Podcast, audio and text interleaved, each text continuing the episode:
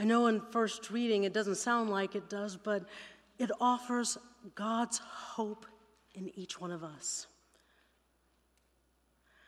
You see, we are the people of God. And God is calling us to co create the dominion of God here and now. In verse 12, Isaiah offers us the vision of how God sees each of us. It says, You shall raise up foundations of many generations. You shall be called the repairer of the breach. You shall be the restorer of streets to live in. Or as the message translation says, you will be known as the people who can fix anything. You will restore. You will rebuild. You will renovate. You will make the community livable again. What a hope God has in each one of us. But how do we get to that? We, as an Exodus people who are not quite there yet, we wrestle with Isaiah 1 through 11. During this next 40 days of Lent, we embark upon an internal wilderness journey towards becoming the people of justice and the people of love that God knows us to be. Now, the Exodus people of Isaiah's time ask him, Why should we worship God? Why should we love God? God doesn't answer my prayers, God doesn't answer my desires, so why should I do what's right? Why should I do what's just? Isaiah counters their inquiry with his own, and he asks them, I believe that he asked us, some soul searching questions, some soul journeying questions that draw us into a time of reflection on how they, on how we actually move through life, how we actually engage the world. He asks us, why did you come here tonight? Why are you even entering into the season of Lent? What are you here to atone for? Are you here to atone? Or are you just performing a ritual that comes from your faith tradition? What is it are you seeking God's forgiveness for tonight? if anything. Then Isaiah walks us through our motives by asking, Are we here on our own for our own benefit?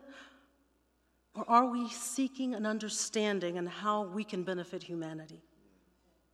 Are we seeking God's blessing and prosperity upon our own life? Or are we seeking an understanding of how to better to treat the people with which we work, with which we live every day. Why do you fast? But not see, he says. Not see the person in need at the stoplight. Not see the person in need under the freeway bridge. Not seeing the person in need sitting next to you tonight. He asks, is our worship, our piety, the ritual of imposition of ashes just for show? Then he reminds us of God's desire for us. He reminds us of the ministry God calls each of us into. He asks each of us as we come forward tonight and receive this seal of consecration to remember to remember that we are called to break the chains of injustice, that we are called to get rid of exploitation in the workplace, that we are called to free the oppressed, that we are called to cancel debts. He cries, Remember. Remember that we are called to feed the hungry, that we are to provide shelter for the homeless, that we are to clothe those without, and we are called to be available to our families, to each other. In essence, he reminds us that we are called to love. To love our neighbor as we love ourselves. This, Isaiah says, is the righteous, loving, and just living that God expects and hopes for in each one of us. When we live into the love and the justice of God, when we open ourselves to transformation, to tikkun olam, the healing of the world begins. As we transform ourselves, we transform the world. The message translation says it this way If we get rid of unfair practices, quit blaming victims, quit gossiping about other people's sins, if we are generous with the hungry, and start giving ourselves to the down and out, our lives will begin to glow. God will always be there to show us which way to go and give us a full life in the emptiest of places.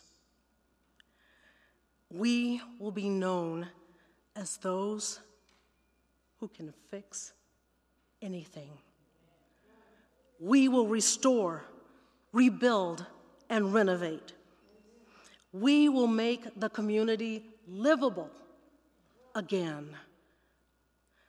Carter Heyward says it this way Love creates righteousness or justice right here, right now, on earth. So as we come forward tonight, instead of giving up something, I ask you to consider taking on something.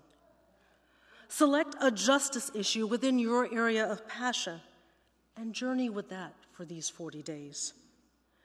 Co create the kingdom of God right here, right now, on earth. As we transform ourselves, we will transform the world. It's my prayer that we live into the hope that God has for each of us. Amen.